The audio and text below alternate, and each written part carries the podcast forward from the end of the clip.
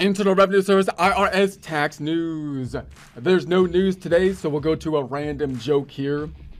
As an IRS officer of the government, I need you to pay your taxes with no complaints. And I mean, I don't even want to hear one tweet out of you about it, or we'll shut you down. What? What's that, Miss Government Assistant? We can't do that anymore. We no longer control Twitter? Hey, you don't understand. I'm a powerful government executive. I can shut down whoever I want, whenever I want. We shut down a sitting president for crying out loud. That's what we do. We control social media. Elon who did what? Well, just tell the newbie, whoever this guy is, who really owns social media in this country. The government. You did? And he told you what? And he also says Trump can tweet? And then he puts you on hold while he shut down a Russian satellite with his own rocket?